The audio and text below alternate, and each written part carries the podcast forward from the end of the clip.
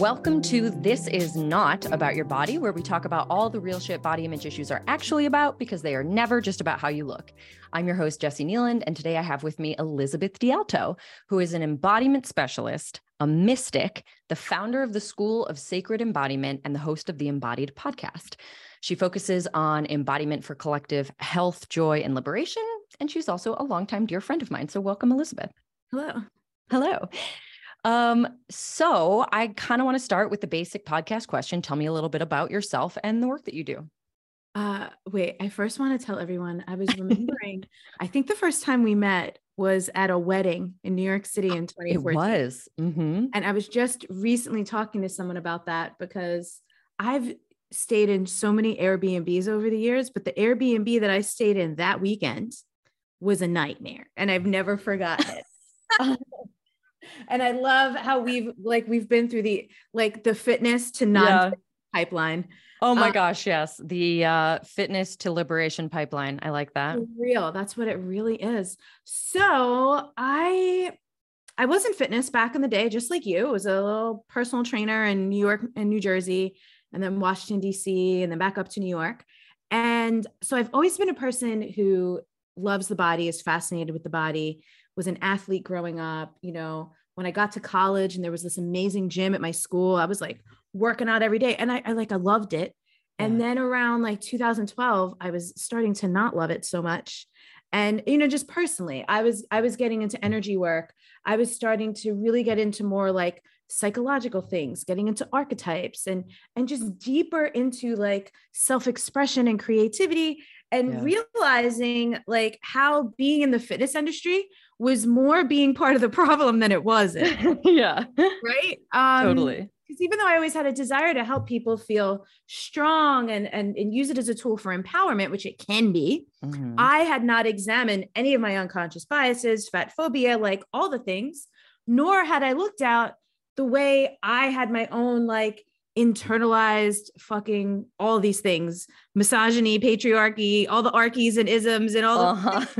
so um you can't really i mean you can you can get into healing and embodiment work and do all kinds of bypassy shit but i'm not built that way so um you know over the course of the years as i've been building my body of work and my school which honestly i didn't name it the school of sacred embodiment until last year because i realized it was a school i'm like oh I've been building a mystery totally. school for nine years. I'm like, that's what this is.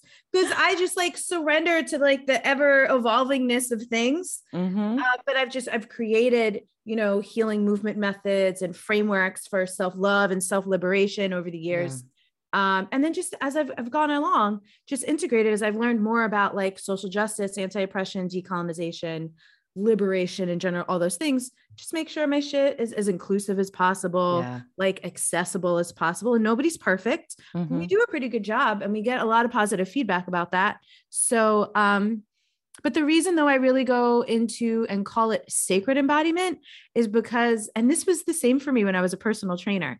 My last actual job that I had at like a boutique, like bougie studio in New York City in the West Village in 2012 um, which was the last time I ever got a paycheck from anyone else.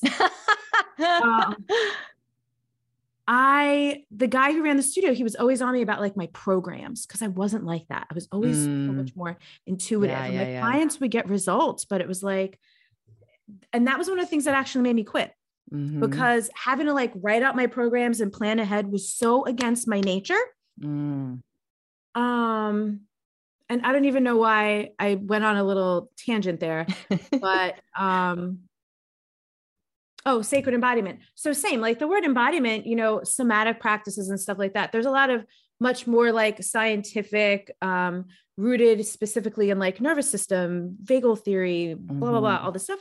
And me, it's more like getting out of your head and into your body, learning yeah. how to trust yourself, love the shit out of yourself, respect yourself, set boundaries, have emotional maturity, communicate. And a lot of those things people might say that doesn't sound like embodiment. And I'm like, but it does because how you feel yeah. within yourself and your body, your emotional landscape is so impacted by all of those things. Mm-hmm. Right. And then there's also, you know, for the people who want to, we go like real deep dive into the spiritual and esoteric side of things. So there's a nice, there's a nice range for people. Yeah. But regardless, whether someone is like super left brain, loves the science, really practical, not into any of the esoteric stuff, or they're like all in mystical, like yeah, yeah, howling at the moon every solar eclipse or whatever. Um, we're grounded. Yeah. So people can be who they are and come and get what they need and want. And that's cool. And I love having a space where we can have that range and yeah. no one feels ostracized. I love that. Actually, it was one of my questions to ask you uh, because as I was going through your website in preparation for this call, I kept seeing this language and I was like, I'm going to have you define this. I'm going to have you define that. But yeah. then also, I have the like question of, how would you explain this to someone who doesn't resonate with like the mystical or the spiritual? Mm-hmm. And I know you enough to be like, there is going to be a good answer to that. And I love doing that because it doesn't, this is what has bothered me so much about a lot of like the spiritual and like conscious communities that I've like dipped into over the years, especially when I was living in California. I joke now. I'm like, I feel like I had to go live in California for eight years so I could like get into the belly of the beast. Yeah. This shit. Same with the fitness industry, right? Like, oh, it's like I had to learn the rules so I could break them or like dive in and see how gross it really was and be like, all right, how can we do this in like a grounded, inclusive way that like can just meet people where they are? And there's no dogma and there's no pedestals either. Cause that's the shit that drives me bananas uh-huh. the most. And that's so true too, because the fitness industry and well, I don't know if you can call it the spiritual industry, but you know what I mean? Like Whatever. yeah, that space is very similar in terms of having like gurus. Yes like people on pedestals whose like whatever thing they come up with is dogma. I'm so nervous actually about my book where I come up with I have this system with the avatars and everybody loves to take quizzes and like find themselves in this landscape. Uh, but I put it in the book and I'm going to talk about it like forever. Like please don't let this be dogma. Just just let it be a starting point. It's just a starting exactly. point, I promise. Exactly. I'm the same way. You know, I have my wild soul archetypes, but I'm like you all let this just inform how you connect and relate to yourself. Totally. If it illuminates anything useful for you, great. If it doesn't, skip it. Uh huh. Absolutely. Um, okay. So, one thing I wanted to say, because so much of your work is like women centric, I'm not mm-hmm. sure if you and I have talked about this because it's more of a recent thing in my life, but I no longer identify as a cisgender woman. Mm-hmm. I identify as trans and non binary. I use they, them. Um, so, just I wanted to kind of hear your thoughts in terms of like, obviously, so much of your work resonates with me anyway because I was conditioned as a woman and that is mm-hmm. ultimately what it comes down to. Um, but I am curious like do you work with non-binary and trans folks? Do you see any differences? How does that work for you? Um, so here's what I love so much. We actually have a couple people in my membership right now who are like in that inquiry, yeah. mm-hmm. right? But anyone and, and and I don't define this anywhere. And you know, it's interesting with with the constant like evolution of language of mm-hmm. how of how we're speaking about and to and addressing people. A couple years ago now i on the podcast was saying something like you know women or women identifying folks or something like that. And i yeah, got a yeah. message i got a dm on instagram from a trans woman who was like you can just call us all women. Uh-huh. You know she was like you know how hard i've worked in my life to be yeah, a woman? Like you totally. don't have to still separate us out. And i'm like okay great. So i'm going to do that Mm-hmm. And I'm just going to trust that, like, the way I move in the world, that people know, like, you can come. Yeah. Right. Um, essentially, my work is not for men. I feel the same way whenever I'm writing things down that I'm like, what I really want to say is not straight cis dudes. That's all I want to say. Much, but like, um, people have been sued for that. Oh, yeah. So that that's my thing. I'm like, you know, there's a line and yeah. I don't know how to describe it, you know, but if people, if people find their way into my container and they want to be there, it's, it's great. You know, I love that. Okay. Um, so, and I brought that up before because this quote on your website that I love so much, um, included women as sort of like the, the defining thing. So the quote is most women are programmed to believe that our bodies and our souls are separate. And I loved that. And I'd love to hear you expand upon that, like what you mean by that and what is this body soul separation all about? Oh goodness. I love talking about this. I'm so glad you asked. So, and again, I'm sure some people listening had a religious upbringing and might still be mm. religious. Mm-hmm. That is the primary place where that programming comes from, hmm. right? It's really rooted in a lot, and, and this has a lot of different world religions where, you know, part of it is is about being you know virginal or chaste or mm-hmm. pure where sexuality or engaging with sex is primarily for procreation and anything outside of that, especially for women, is like such a sin and such a yeah. stain on you as a person. And it makes you like tainted in the eyes of God and all this stuff. And as a more mystically oriented person, um, that's just not how it is. Yeah. You know, sex is not this like big, dirty, filthy, sinful thing that we've been so programmed and conditioned. So, in a lot of ways, that has to do with the way women are so objectified and so sexualized.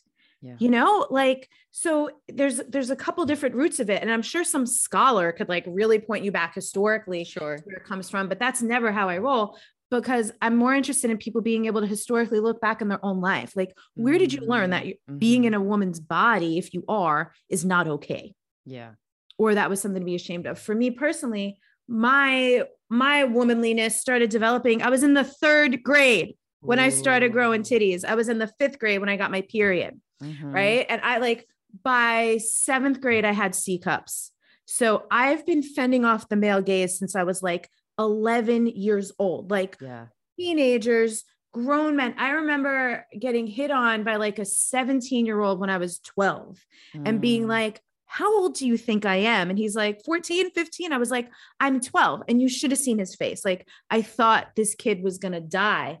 Um, at least that was the reaction though, right? Like I could also see people being like, yeah, that still works. Like, no, he it was, is the better of, well, of reactions.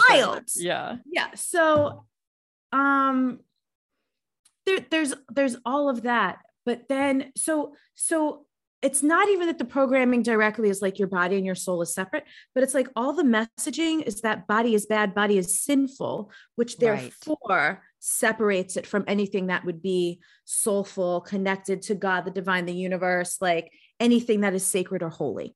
Yeah.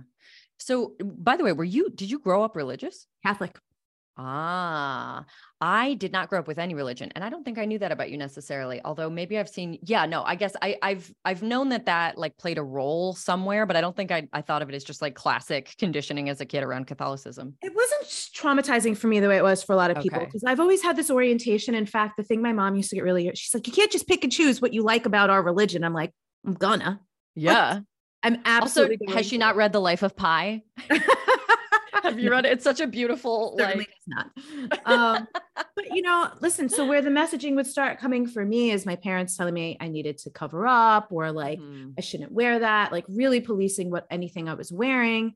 Or if, if I, you know, on my own, like got an article of clothing that they didn't like, it would disappear in the laundry. Right, right. There right. wouldn't be a discussion about it. And then I remember into college, I sold Cutco knives. I don't know if you know this about me, but I think I did. Yeah. I um my dad was the golf coach at my high school.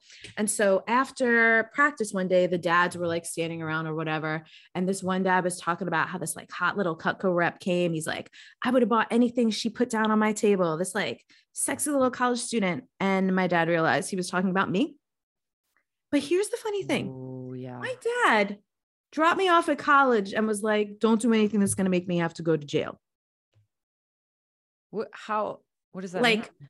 That means that if I if something happens to me, he's going to have to kill somebody. Uh, oh but, my gosh! Implicit in that statement is that it's oh my, my fault if something yeah. happens to me right? And then it was the same thing. So my dad, who's like, I'll fucking kill, like acts like this tough guy who's yeah. gonna like kill people, right? when he realizes this guy is talking to me, does he like choke this guy out and go, That's my daughter? No, he doesn't right. say shit. And he comes home to me. and he's like, What are you wearing to these appointments? Yeah. So, so yeah. Yeah. That's yeah. what I'm getting at here with these like stories and these uh-huh. little drips of context is like the messaging for women.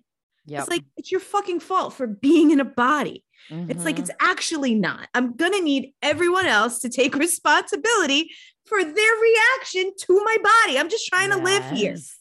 Absolutely. So you know that I also developed early and also I was very very boobed up really young and uh, one of the one of my favorite things I think about getting older is realizing like this is obviously I'm still young enough that I'm not invisible so I might totally change my tune on this but uh, I love getting less male attention as I get older but when I reflect on it I also feel so icked out to be like when did I get the most inappropriate male gazy attention it was when I was underage, still a child, basically, a teenager. Okay, but I have a th- I want to talk about this energetically. Can we? Okay. Yes, please. Because over the years, and I think you know this about me, I, I've gained weight over the course of my 30s. And part of what I've loved about gaining weight is like at each juncture, I'm like, great, maybe men will pay less attention to me. And then your girl at the highest weight she's ever been moves to Miami and it's just like, nope, game on. It's like being a teenager Miami. again. Right, right. But energetically, there's also something to that because when are we most vulnerable? When are we most insecure? Mm-hmm. Right. So it's like there's more gross attention because there's more possibility of being taken advantage of. Yeah. Right. As we come into our maturity, our power, our boundaries, and things like that, people are just not going to fuck with us the way that they used to. That's also a thing. And that also is why my big armoring in my 20s was I mean, I wanted to be lean enough to look effing strong, right? Like I I was never like I want to be skinny exactly. I mean, sure I had my stuff around that, but like I mostly just wanted to look unvulnerable, like Yeah. someone who you don't give gross attention to and don't feel uh is yeah, like I, I wanted to look so powerful that creepy men would stay away. And obviously that's not a real thing. And it's totally still, it was totally still me taking responsibility for other people's behavior, yeah. which is why, you know, I don't do it now. I've healed through a lot of that stuff. But like it absolutely was this feeling I had of, okay, well, what's what's the opposite of what apparently I looked like before? Vulnerable and out of shape and like someone you could take advantage of or whatever. That's at least the story I told myself. Um, and then I was like, oh hell yeah, I can actually look like someone you wouldn't fuck with. And that appealed for this exact reason. And now I'm I'm no longer powerful looking because I also have gained weight and and I I I'm not that strong anymore. Um, but like, yeah, now it's just the age thing. Yeah. And also the energy, right? Like that is also so just like being a New Yorker growing up in that environment. Like I went away to college. I remember like getting on the train to Baltimore to go to college, my mom being like, wear sweat clothes, like don't draw attention to yourself. And I was actually, I- I would like to do that because I don't want attention. Like while I'm traveling, like I, and still to this day, I basically wear like pajamas. I don't wear make like when I'm Mhm. traveling, I'm like, people, I would love to be left alone. Yeah. um, so interesting. And so I also I was not brought up with any kind of religion, but I still got these same exact messages and they were not coming from like a you need to keep your soul pure kind of place. But I definitely learned the same things that like it was my responsibility how other people reacted to me, that my body was um so powerful, like so powerful that it made good men do bad things. Like that's essentially what I learned. So absolutely like you talk about a body soul separation i don't know when my soul first fled but it did not come back for decades Um, and you know, I would argue on that, which I don't need to be right, but like your soul never went anywhere. It was just you cut off the communication, right? 100% and i don't even know that i i would call it soul necessarily for what i'm responding to but a lot of what you talk about is like it being able to be connected to yourself Yeah. and i was not because at some point i learned like that's really not an important piece of who i am in fact it seems to really bum everybody out because what they want from me does not include an inner self like the thing that people were wanting from me did not involve me having an inner self at all really you know Yeah.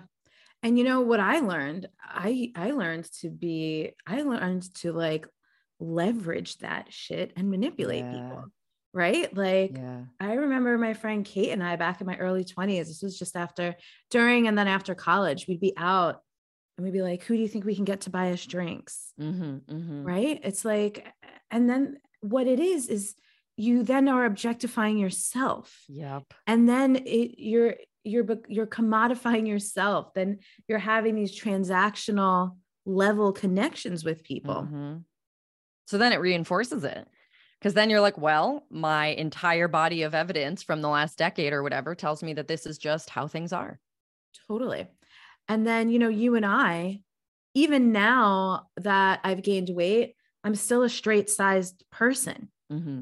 right? So this is the largest my body has ever been, but I'm still I'm not necessarily in like plus sizes or whatever. So like there there's just so many gross dynamics Yeah. Yeah. about how people react and respond to you and what's accessible to you and what's not and how you're treated.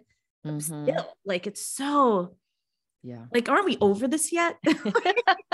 We just move on to something else? Like it's still so prevalent. I was just Yeah. I had another podcast interview before this. I think you'll find this interesting.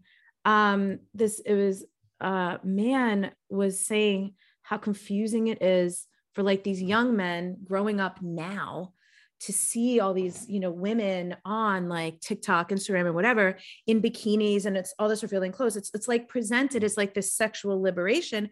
And I'm like, yeah, but you got to think about it. They're creating content. Yeah.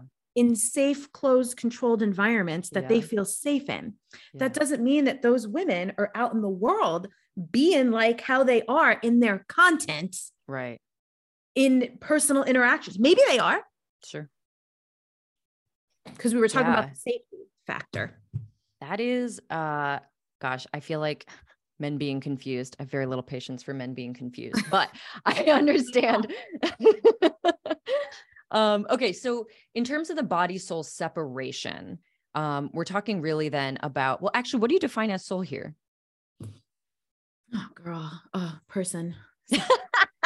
I'm like, ah, all my all my little, cute little nicknames get taken off the table. Someone actually recently asked me like, "What do I like to be called in bed now that like all the gendered things are out?" And I was like, "I don't know, Jesse." like, I don't know because there aren't any non-gendered like sexy terms you kind of throw around. Anyway, yeah. And now, and now I'm like thinking about that because you know I love words so much. But let me refocus. Yeah. Mm-hmm. obviously soul is in, indescribable and undefinable and at the same time it's just that greater part of you you know i personally because i work in the akashic records for so many years now i believe in multi multiple lifetimes dimensions i don't necessarily believe time is linear either so it's mm-hmm. like are they past lives or are they lives that are all happening at the same time like who knows like that's the yeah. real like esoteric off the deep end stuff but it's just that infinite part of mm. all of us that is mm. unnameable. It's the part that continues after we die. Mm-hmm.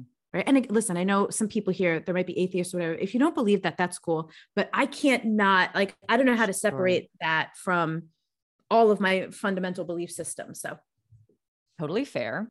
Um, I also feel like it can really be defined however you want, as long as it's being used. Well, not as long as, but like the purpose of this conversation is to talk about a separation that happens when you wall off separate pieces of you. You see your mm-hmm. body as this thing that sort of is shameful innately, and also uh also has a lot of power to make other people you know it's it's just it's like that's one thing and then who i am is a whole other thing yes, your essence if you will yeah yep. Mm-hmm. yep yep so in terms of the separation it happens when we learn any number of messages, uh, get sexualized, get objectified, get, get whatever. And then what? then where does it go? When you're living with them as separate, what is the consequence there? Or what is what happens? Comes back to something you said earlier that I could really relate to. When I was a trainer, one of the things I realized when I first started getting into embodiment work is I'm like, oh, I thought I was connected to my body. I was never connected to my body. I was just paying a lot of attention to my body. Mm-hmm. Right? What am I mm-hmm. eating? How am I working out? What are my calories? What am I this, that, my workout? Da, da, da. Like paying yeah. attention, tracking things, controlling, forcing, yes. like yes. trying to manipulate. That's not connection, mm-hmm. right? That's like coercion, mm-hmm. right? Um, or manipulation, or you know, treating it like a thing, treating my own self like an object, right? Yeah. Totally. Like I'm a like I'm a Tamagotchi.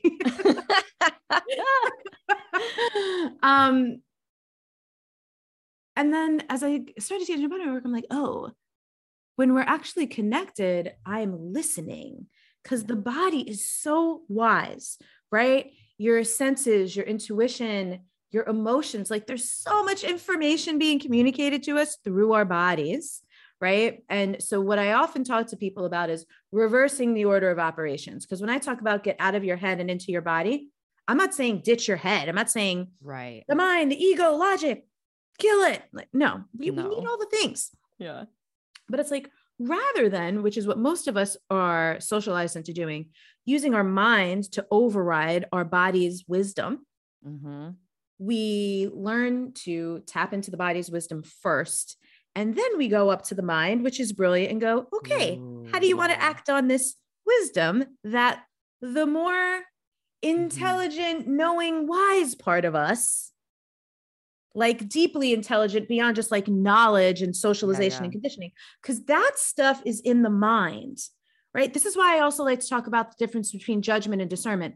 Judgment is purely in the mind, right? It's mm. an evaluation good, bad, right, wrong. Judgment exists in a lot of binary thinking, right? Yeah. And that's how we evaluate and assess things. The body just goes yes or no, resonate, mm-hmm. resonant, dissonant. For me, not for me. Like yeah. that's want it. More, want less. Yeah, that's it, right? Um, without without the evaluations of it's good, bad. Like I know I've seen you certainly talk about this before, but like, you know, when people make moral attachments to food, like, mm-hmm. oh, I was bad, I ate this, or I've been yeah, so yeah. good. It's like, no, and that's not coming from the body, right. right? Body is like, this nourishes me, this doesn't nourish me. Yeah. I feel great when you give me this. I have diarrhea when you give me that, you know?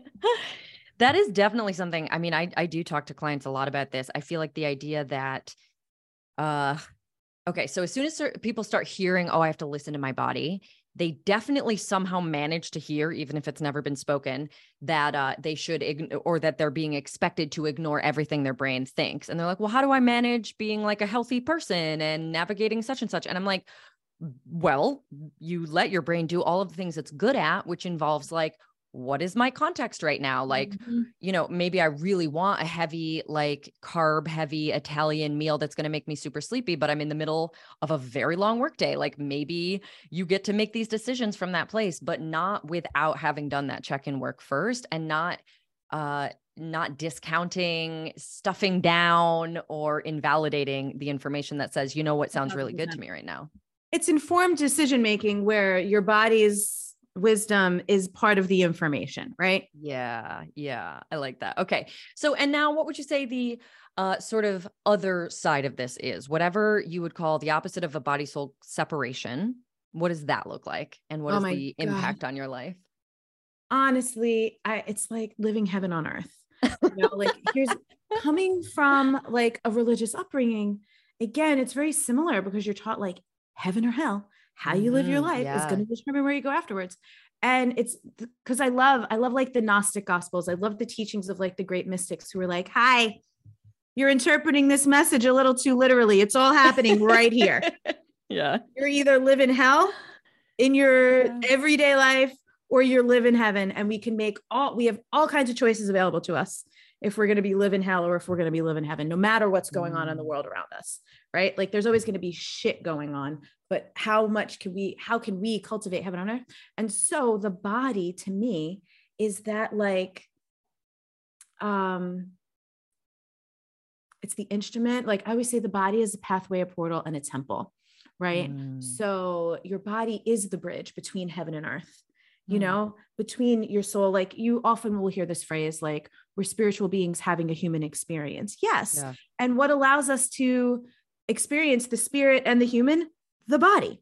Yeah. Right. And when is that experience over? When the body dies. Mm-hmm. So this body allows us to be here and experience all of the things, which to me is one of the most miraculous fucking things ever. Yeah. So this also goes into a big question. Well, I would say a misconception about body neutrality, which is that like body neutrality means you have no thoughts or feelings or opinions about your body. It's totally like uh, mutually exclusive with loving your body, which I don't believe any of those things. Um, but I do believe that finding a way to interact with your body where it doesn't have all this moral significance yes. and judgment and power and interpretation and all these things allows you to actually come to a uh, a very different understanding of the body in general so that instead of appreciating it the way like back when i had major body image issues and was like deep in fitness and everything i would have said i appreciated my body for sure. But i appreciated it in a way that is like so foreign to me now. Because it was like i appreciate that i'm able to do these things that earn me privilege in the world you know? It had such a small limited container for how yes. i loved it. And it's so much more expansive now well, because again, that was rooted in objectification too. Yeah, absolutely. So this is more of like, wow, like the body is also like it's a little, it's each of our own little microcosm of the great mystery. Mm. Because as much as we want to be like, you know, you could go to science and doctors and this and that. Even I was reading something earlier today that was like, listen, all science is pseudoscience because there's so many things that are unprovable, yeah. that are out of our reach that we'll never know. Like even that stat that you hear that whether it's 3%, 5%, 10% of our brain that we actually use. Mm-hmm. It's like, you know how much shit goes on in these bodies that we we have no idea. yeah. We have no idea. And not to mention that um, I've been listening to this book. I've been learning more about being neurodivergent. I'm listening to this book called Divergent Mind.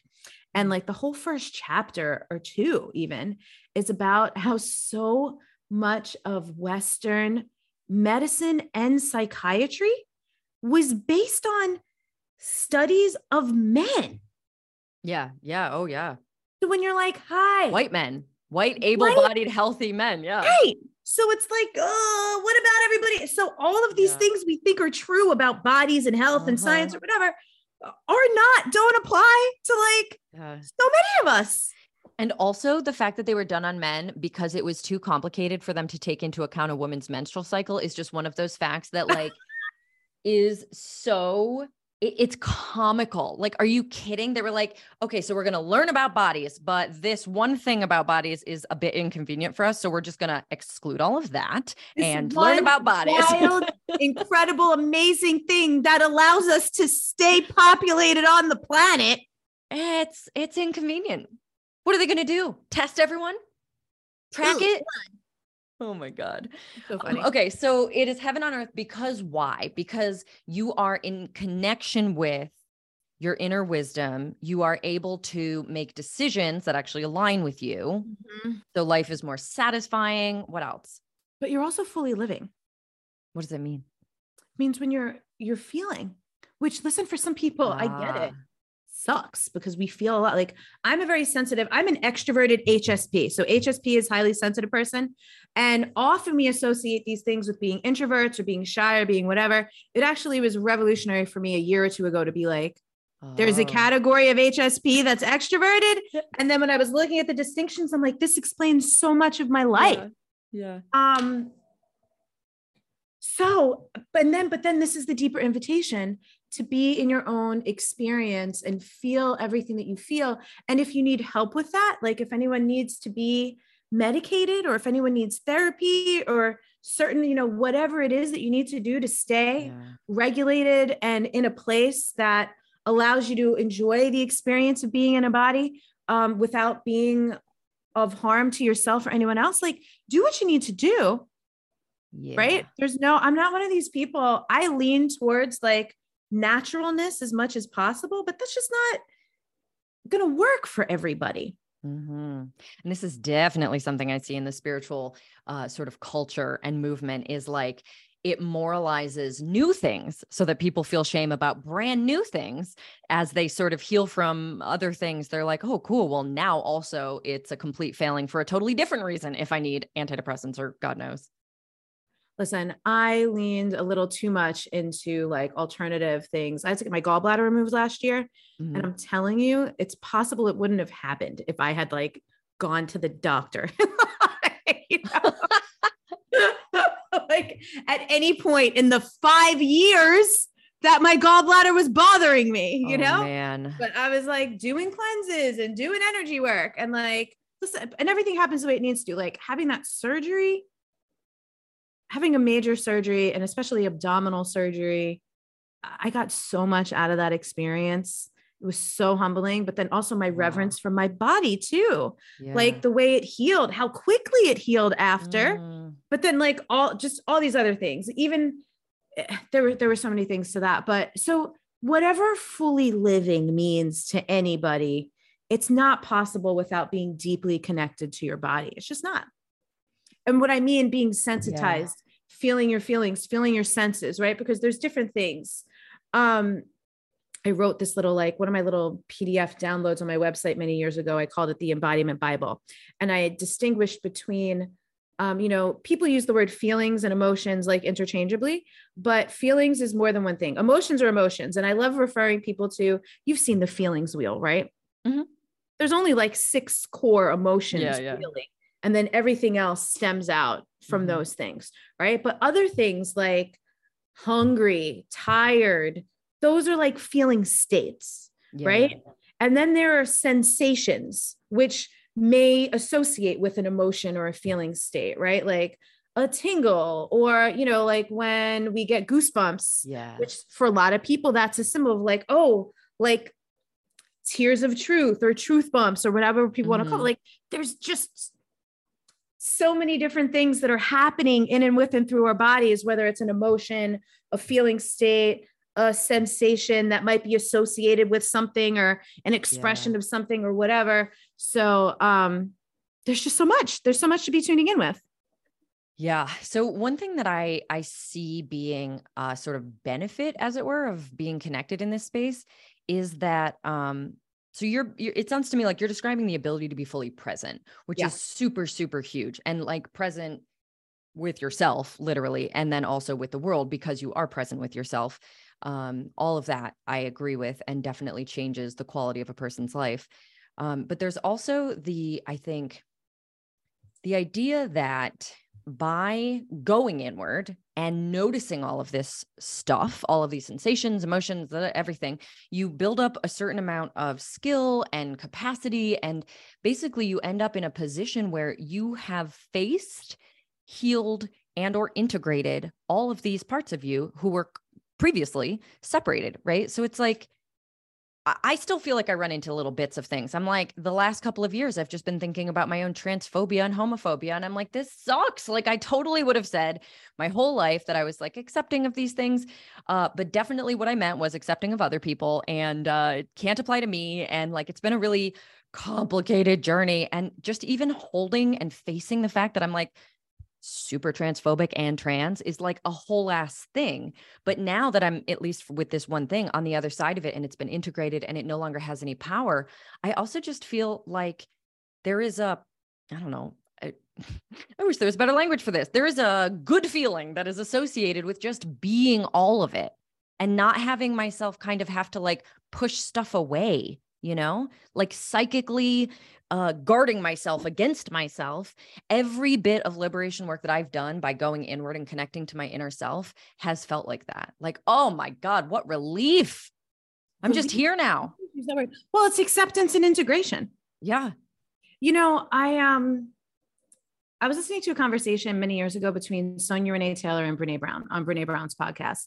Sonya Renee Taylor has a book called The Body is Not an Apology. It's a great book. One thing, though, I like vehemently am not into is the way she talks about acceptance. She like shits on acceptance. She and she's like, I want radical. Yeah, love. yeah. She puts like, them against each other. I'm like, but acceptance is a stepping stone. Yeah, like, absolutely. Love something we don't accept, you know? And I talk about this all the time. Like, acceptance is like we can't change things until we accept them. Like often people yeah. think acceptance is not approval. It's just like mm. it's just mm-hmm. the absence of resistance. Yep. Right. I just accept, even if I don't like it, even if I want it to be different, I can accept that currently, right now, that is the way that it is. Yep. Right. And whether that allows us to get to a more neutral place so that we can make choices and engage with things differently than we used to, or it allows us to get to a more loving place because we're like, actually, the yeah. relief. The relief. I don't have to fight it any. How much energy was I putting towards fighting it? And now I don't have to. Absolutely. So that is, I mean, essentially, that is how I define body neutrality. It is the lack of resistance because uh essentially Uh, body image issues are resistance to the reality. Like you look in the mirror and you think it shouldn't be like this. This isn't how it should be because that's not how I want it to be. And once you start to be like, this isn't how I want it to be, and that's okay, like you just stop resisting the moment. The truth of the moment in that reality is just like, it's almost like you give consent for for literally reality to be real. Listen, and that's a great not, way of putting it. it doesn't seem like a big step really until you go through it and you go holy shit i was exhausting myself by fighting the reality of every single moment. And now i don't have to and now i have all this brain space and energy freed up for something more interesting. so great freedom. Um so many years ago 2016 um i ended this relationship. I was with someone who was very critical of my body because i was with him for like three years and in these years uh, in my early 30s is when i mm was gradually beginning to gain weight. And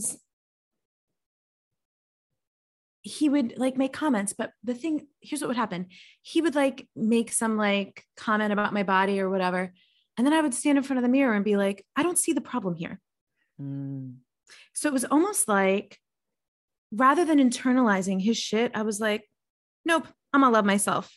Mm-hmm. Either way, mm-hmm because this body is just one aspect of this whole miraculous being yeah, yeah. that is me like and if, if you're not into it then why am i into you yeah that totally. was really the thing and then as i've moved on that was my last really like long-term monogamous partnership and i'm now more of like a solo polyamorous person for the most part. I always say, like, listen, I'm available. If there's like, if some extraordinary person comes along, yeah. sure, I would consider, but I'm good without that. Mm-hmm. Um, but this this is really one of my things. Like with the amount of people there are on the planet and everyone's different tastes and whatever. Yeah. Like if someone's not like, oh my God, you are a goddess, I'm not interested. Yeah. And that's such a great barometer for like filtering people out. But here's also what's funny. Since I years ago made that choice, no one gives me shit about my body. Right. It's of just course. not a thing because I don't tolerate it. Right. It's like energetically, I was like, what the f- why was I even entertaining this? Yeah. Okay, so that brings up two things. One is I want to bring together how the thing that you had in that moment, the powerful ability to just disagree with somebody is the direct result of body and soul connection and being yes, able to listen yes. to your inner truth, right? Like that is another huge benefit to doing this kind of work is that you then don't have to put so much stock in what other people think about you because you've formed a real connection yes. and trust in you. Yes. Because most people listening, most women, I'm guessing, would hear that story and be like, yeah, but how? Like, how did you not internalize it? Because it's all my that's work. really hard to do. Right. It's like all my work and my practices. I really, I just take my own medicine. Yeah. Everything that I do, right? My wild soul movement, my self love framework, our mantras, our meditations, the journaling, the contemplate, like literally everything I teach it's just what it is the self liberation framework. I've been teaching people since 2013 this pathway of like surrender, release, trust, receptivity, wild dreaming, desire, love, truth. Um, and then in 2020, I finally developed my own archetypes, the wild soul archetypes, right? And it's like the sovereign queen, the warrior goddess, the medicine woman, the sacred creatress, the erotic priestess, the divine mother. All of it is about accepting yourself mm-hmm. as this incredible, dynamic, multidimensional being of that lives in a body, but there's just so much more. Like, yeah. how could I possibly reduce myself to just being the meat suit? Yeah. And that really is like a super foreign concept to someone who's still deep in a in a self-objectifying mindset. Thousand percent. And that's part like we it's the path because mm-hmm. most people, honestly, unless which you know what I can't wait I don't want kids. I actually love being a child free person, but I love being an auntie. I love being mm. involved in my own niece's life and my friends' kids' lives mm-hmm. and seeing the way my friends are parenting differently than we were collectively parented. I'm actually so curious to see when these kids get into, you know, their teens and into their 20s and they're they're young people how how they're going to relate to their bodies. Yeah. Like are they going to objectify themselves the way we did like i know the overall culture the over culture that is still so prominent but if it's not from the people who are raising them yeah. i'm just so curious to see i couldn't agree more also i referred i meant to say um gender progressive generation or something recently and I said generation and then I was like that's actually exactly what I mean because this upcoming generation is just like they do not give a shit about gender binary. They think that it is stupid and outdated and they are not wrong and like oh my gosh what is going to happen? Where are they going to take this? wait. Yeah where are we going to go? I you know what cracks me up more than anything?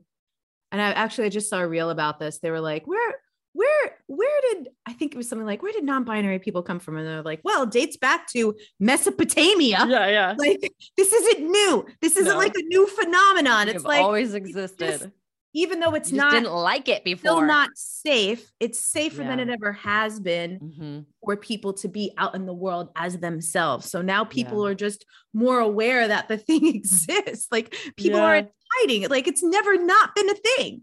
Totally. Also, okay. So the other thing I was going to say before was uh, maybe like a year and a half or so ago, I um I had this experience where my body image tanked and and I could very directly link it to a comment that somebody made about my appearance and it's not somebody that um it's somebody who's just in my life and and it wasn't like a chosen person right somebody yeah. who's just there and i experienced this weird spiral because nobody else i have trained and been discerning enough i've trained the people in my life and i've chosen people who who are like this. Nobody comments on my body in a way that is objectifying freaking ever not ever not in so long. Like occasionally whatever my dad says things but i've got i've got real good boundaries there and we've had our talks. Uh, but anyway, so this came out of left field where someone basically just told me like what I should do to look better in photos. And I was like, so I just I lost it for like a few days. I couldn't stop thinking about it because I was like, I literally forgot people were doing this.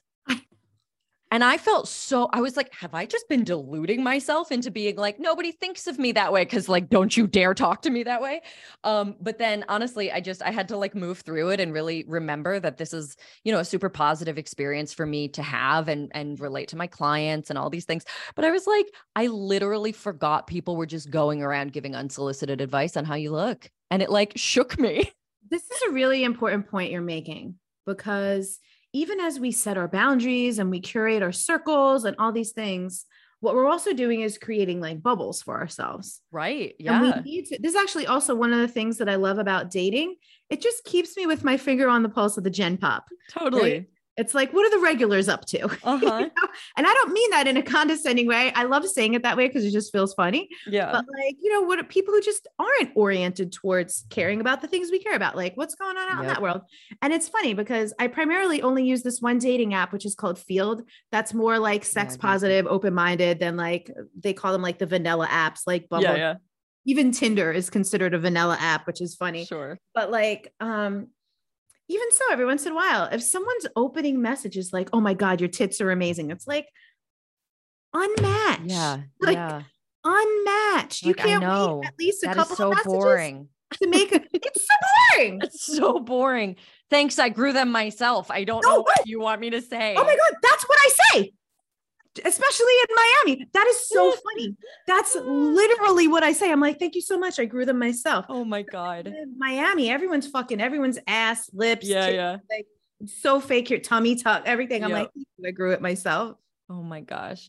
Yeah, I do think that there came a point in my own healing from self objectification where I used to really love compliments on my body because it was validating to the work I was putting into it. Right. And there came a point where I like just didn't want to hear it. And it was all very like angsty and whatever. Mm-hmm. And then I got to a point of being like, okay, here's where I'm at with it now. I feel so bored with the topic. and I feel like it's just an immediate signal that you're not really seeing me. Yeah. So I'm out. Like it's really if somebody were to be like upfront, like of course I love to be desired by people who I'm in that sort of intimate space with, but even then if it was just oh god, hot tits, like that would still make me feel invisible as a human and disconnected and also like you can't come up with anything more interesting to appreciate about me like that's nuts. That's my thing. It doesn't make me feel anything about myself. It just makes me go okay that's that's literally where you're coming from. That's yes exactly yeah is coming from and whether that's like an indicator of like the limited range of their personality or their world perspective right. or view um that's where they're for whatever reason wanting to meet me right now yeah. and i'm not interested in engaging at totally. that level anyone you know Totally. Oh my gosh, absolutely. Because it really is like, oh, okay, I, I get where you are now. And I also get that that's like not for me. Because there's so many people who are going to be able to come up with something more interesting. That's it and that's that is the thing right? It's like not interesting at all. And then people are out here complaining like that they're not meeting people or whatever. And i'm like what effort are you making? What effort are you making to be mm. like interested or interesting beyond yeah. just like this transactional objectification shit that like so many of us are just tired of? Do yeah. something else. And i would argue having talked to a lot of men about this that they're tired of it too it is just the script they go to. It's the script we've all been going to. And the more we break out from it, we help them break out from it, and everybody is more satisfied. Well, and here's what's fun about this because sometimes I can kind of tell, right? I'm like, oh, a friend of mine recently dubbed, she's like, you're like a anthropologist. I like that. Love it so much. Um, and sometimes when I can tell that someone's just following the script, like you said, I'm mm-hmm. like, I'll say something like, "Oh, geez, never heard that before. What else you sure, got?" Yeah, call it out a little. Yeah, and then and they're like, "Oh, it's almost like, oh, thank God," and then they're like right cool. sometimes those conversations have evolved to be something cooler so i'm not i'm not always going to take a look at that and just like dismiss someone based sure, on that one yeah. thing sometimes i'll poke if it seems like there's something worth poking for and then see mm-hmm. what what else you got yeah i like that um because some people are also just out here bored kind of like zoned out scrolling whatever totally. like doing this thing and then and then they're like oh there's more to this person than just these huge titties i'm like shocking um, okay, so you use the term a lot, wild soul wisdom. And mm-hmm. I know you include a more mystical aspect of this term, like past lives and spirit guides, but you know, everything we've been talking about, it also still connects to me. Uh, I feel like it makes total sense. It's a lot of what we've been talking about, I think. Um, but I'd love to hear you talk a little bit about that term, like where it came from and how you use it. Well, to me, because everything I talk about is the wild soul. And so, wild soul wisdom, this is just the cumulative wisdom of like all the vaster parts of you. Mm right? It's not just like your intellect, it's your lived experiences.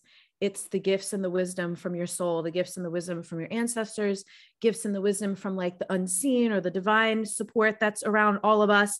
And if you don't connect and relate to those things, it's just, you know, your most liberated self, yeah. or think of it as like your higher self. Some people like to relate to a higher self. That's what your wild soul wisdom is. It's the higher, vaster, more liberated place to source wisdom from than just your personality and your conditioning. And uh, just a real easy question for you that I'm sure you can answer in a sentence or two. Uh, how would one access that? If someone does not have a connection to that right now, what would you tell them? What does that look like? Honestly, it's so funny. I want to be like, just work with me. this is literally what I do. Yeah. Um, listen to the pot, like, but for real, like, I have a podcast called Embodied. We have over 400 episodes. Like, I have little movement vignette practices on my Instagram.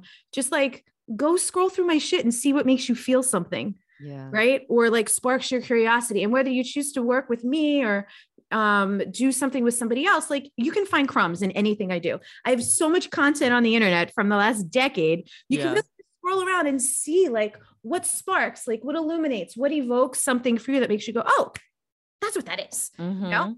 Mm-hmm. Um, because I've been ta- I like I love talking about it. this is the 10 year anniversary this year. Of, ah, that's so um, cool. When I had the idea and really and started developing my first movement practice, which is called Wild Soul Movement, and the first and the framework that would later be named the self liberation framework.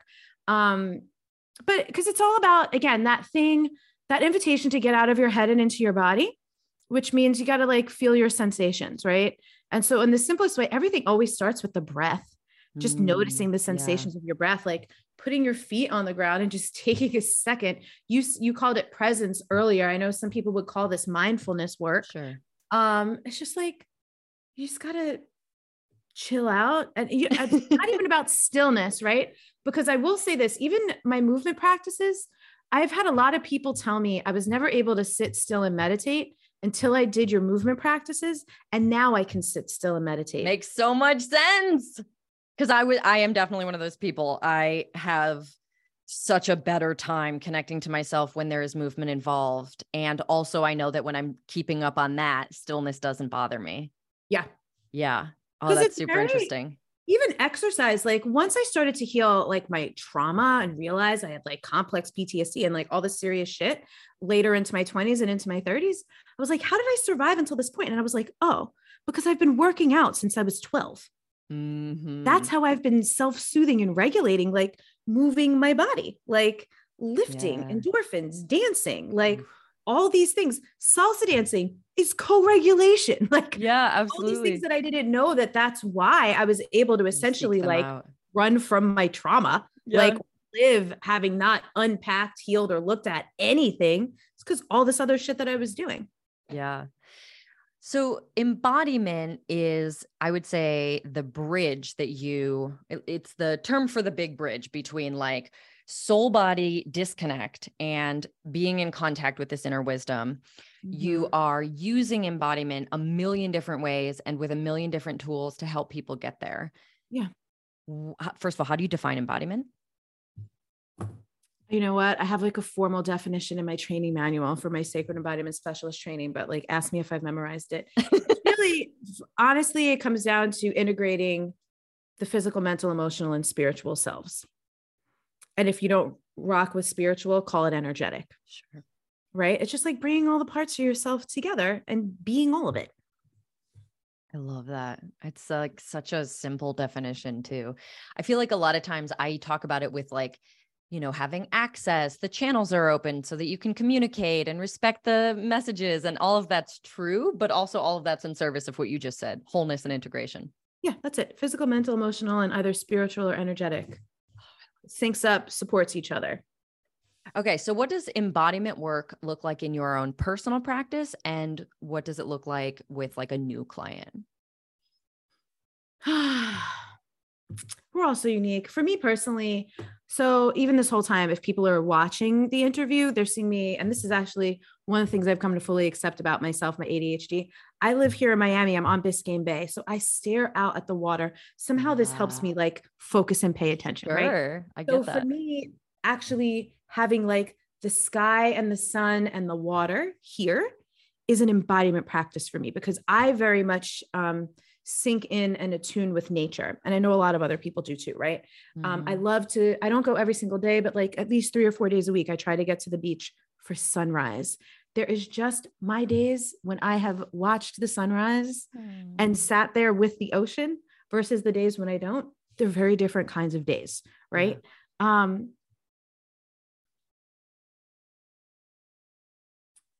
putting on lotion after the shower, like the, the touch, the connection, like the yeah. moving, doing some kind of slow sensual movement, singing or dancing. It's just like using my body in whatever way I can. And yeah. that's actually one of the things that I appreciated so much last year when I had that gallbladder surgery. Um, I'm a relatively able bodied person. I do have some like chronic pain and stuff that I deal with which I, I, I get so used to it. Sometimes I don't realize how bad it is. Yeah. And then when I feel better, I'm like, geez, I was really dealing with that. Yeah. Um, but I don't have anything, you wouldn't look at me and think that there's anything wrong with me, you know? Um, and so this is the other thing that I love about our embodiment work, because a lot of people look at these types of like priestessy, goddessy women on TikTok and Instagram who are talking about embodiment and, you know, skinny yoga goddessy looking kind of people which if you're that kind of person i'm not hating on you. But if you're not that kind of person i'm telling you embodiment is also for you. Mm-hmm. it's not just for those people right? And so that's what i that's what i love about sacred embodiment because it's saying to everyone i don't care if you could do what i do yeah i care that you do whatever you can do whatever you have access to and let that be your own pathway to like the delight, the pleasure, like the heaven on earth that is inhabiting a body, you know? Um, so again, it's it's vast. It's, yeah. I'm, I'm having a hard time answering that question. That's okay. I think you answered it beautifully. I also okay. feel like uh, one of the things I so appreciate about you and your work is that they're really like you really walk your talk in terms of not having hierarchies and and moral pedestals and everything um, because this kind of work is so personal, but it does because of its nature, because of its promise and what people want when they're seeking it out. They, I think, do automatically make whatever a priestessy, goddessy woman is talking about into dogma, and then they try it for themselves. It doesn't resonate or it doesn't work, and they're like, "Oh, I guess this isn't for me." But you're really talking about tuning into the the depths of who you are and noticing yeah. what makes you feel your best, and then prioritizing that which can look so many different ways and has nothing to do with ability or you know uh i don't know goddessiness. Like it just is totally. so personal and unique. I'll give you an example. I have um i have a membership and there's a specific woman in my community who um i don't think she identifies as non-binary. I think she does identify as a woman but um and her her pronouns are she her in in the space actually now that i'm thinking of it. But um she's asexual. She's not into like astrology and human design and these different things that we talk about. And she's always like i'm good. Like i got uh, this this this this like she takes what she needs the same yeah. way i did with religion growing up right? Yeah. Like i'm good. Like and also no one's out here trying to get me to believe anything right. or do anything differently absolutely or act like anything is better. And that's my thing this interview that I did before you, the one of the closing questions they asked me was, "What do you think the world needs more of?" And I was like, "Inclusivity." Mm. I'm like, "No brainer." I'm like, honestly, if if more things were set up for more people to be invited, welcome, seen, accommodated, yeah. you know how much of this shit would clean itself right up. Yeah, absolutely. I also feel like um there's something so particularly around gender that I can't quite put my finger on, but there is something around like women's spirituality that feels so prescriptive and moralized and pedestalized. And I know that for me, when I was first trying to like, you know, get in touch with my spiritual self and turn it from something that was just a feeling that I had sometimes and not others and turn it into like rituals and everything, I turned to the same rituals that I was seeing other women who had it and I realized like within maybe a year, year and a half that I had like bought a bunch of shit that I don't like and done a bunch of shit that didn't do anything for me and actually pushed me away from my spiritual self because I'm like trying to sage my room and like candles and, you know, do all this shit. But like, I can tell you, uh, you know, there's like a handful of tools that I turn to now that are so good they allow me to connect with like a, a bigger sense of meaning yeah. and, and connection to the universe that have nothing to do with any of those things and i honestly feel like i had to kind of reject gender stuff inside of spirituality to get yeah. there because there was so few examples of what you're talking about like i actually think you're a great example of it and also it just i I saw what I saw. The pattern was all yeah. these spiritual women were like doing the same kind of shit. So I was like, I guess I have to get into tarot. I guess I need to buy crystals. Yeah. And you know, and that's exactly um in the beginning of my own journey, I had to reconcile with some feminine stuff, right? Because I had a lot of shame. I don't know. I mean, I grew up playing sports. I was quite a tomboy. I don't know if that's a term we use anymore. Yeah, but it can be. Um, and then I got feedback from people just because I was like, I'm a natural hustler. Like, I'm into hustle culture, but like, I'm a hard worker and I love my work. Yeah. Right. So it's like, I'm just a hard worker. I'm not necessarily a hustler. Yeah. Yeah. But, um, and people are like, that's so masculine. Is it?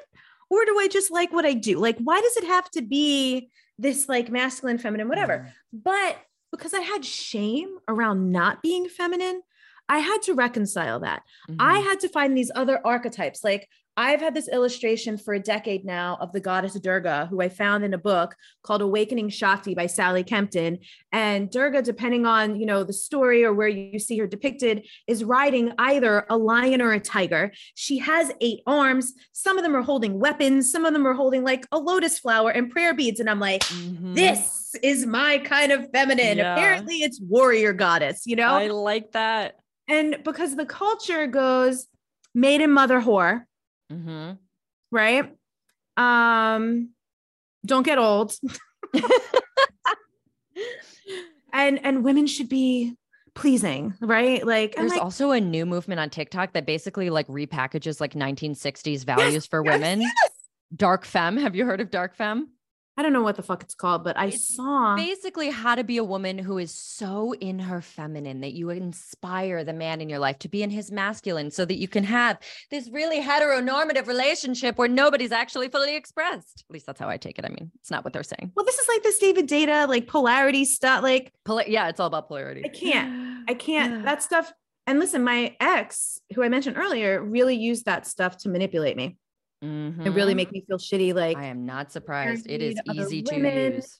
Who were more this, that, or the other thing. I'm like, then go be with them. Like, yeah. this is my expression. This is also what I've loved in dating. The same as I was like, listen, someone either wants to like go, even in my profile, it usually says like must love curves and natural beauty. Love it.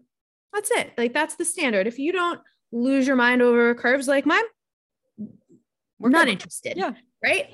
Um, and if you need someone to be like all done up and wearing heels and dress, I'm like, that's also not going to be me. All right. Especially like, if it's like they need that to feel like a man, which right, like, like, just what, bro, how go work on yourself, oh, deal with yourself, deal with yourself. Um, but I went on that tangent also to say, and then I integrated that. And this is why I'm so glad the word integration has come up so many times. Yeah. Sometimes we do actually have to take on the binary thing so that we can be like, all right, what does this look like for me? What yep. parts of this are true? What parts are not? Let me integrate this and then I'll call it whatever the fuck I want to call it. Yes. And I would say I did a very similar thing with femininity because I also felt, I mean, I think I've been non-binary my whole life. That that piece of me was always there. We just didn't have the language or anything. Um, but I also felt a lot of shame about not being feminine enough because it wasn't what men wanted. It wasn't how I, w- I learned uh, from my parents and specifically my dad that like sort of he's a psychologist and like he he very much gave me the message that like women want to be this way but any reason that they're not that way is like um you know sort of a pathology it's like they're too scared they're they don't want to make themselves vulnerable like he would always say to me that i actually wanted kids uh but i wouldn't know it until i faced my fears and I believed that for so long. I've had to do so much healing that I look back on that year of like feminine priestessy, whatever. And I'm very grateful because I was able to finally let go of the idea that there was something in there that actually appealed to me and I was just too scared of. And by the end, I was like, oh, I just think it's dumb. I just, it's just dumb for me. That's it. Which, listen, I love me some priestess practices, but mine look quite different than what Instagram might tell me they sure, should. Yeah. Yeah. Um, but, but the moral of the story is to each their own. Mm-hmm. Right. Does it get you? Does it give you something to lean on when life is really really hard and heavy yeah. does it make you feel like more of yourself does it give you some kind of moral compass that allows you to live with like values yeah. and integrity that you could be proud of mm-hmm. are you mm-hmm. doing less harm right because we all do harm right yeah. like are you doing more good than harm then great yeah stick with that stuff until it doesn't work anymore and then find something else. Absolutely. Oh God, I love this. Okay. Well, I could talk to you about this forever. Obviously, I have a million questions I didn't get to, but that's okay. um, I do want to give you an opportunity to tell everyone where they can find you and if you have anything coming up that you want to talk about. Um, when is this going up? Uh, probably in a couple weeks. So people can always find me at my website, which is untameyourself.com and on Instagram, which is at Elizabeth DiAlto. I always have one of those little link tree links in my profile that'll point you towards all the things. But um, if it's going up in a couple of weeks, you know what I'm really excited about? This summer, I'm bringing my power program back.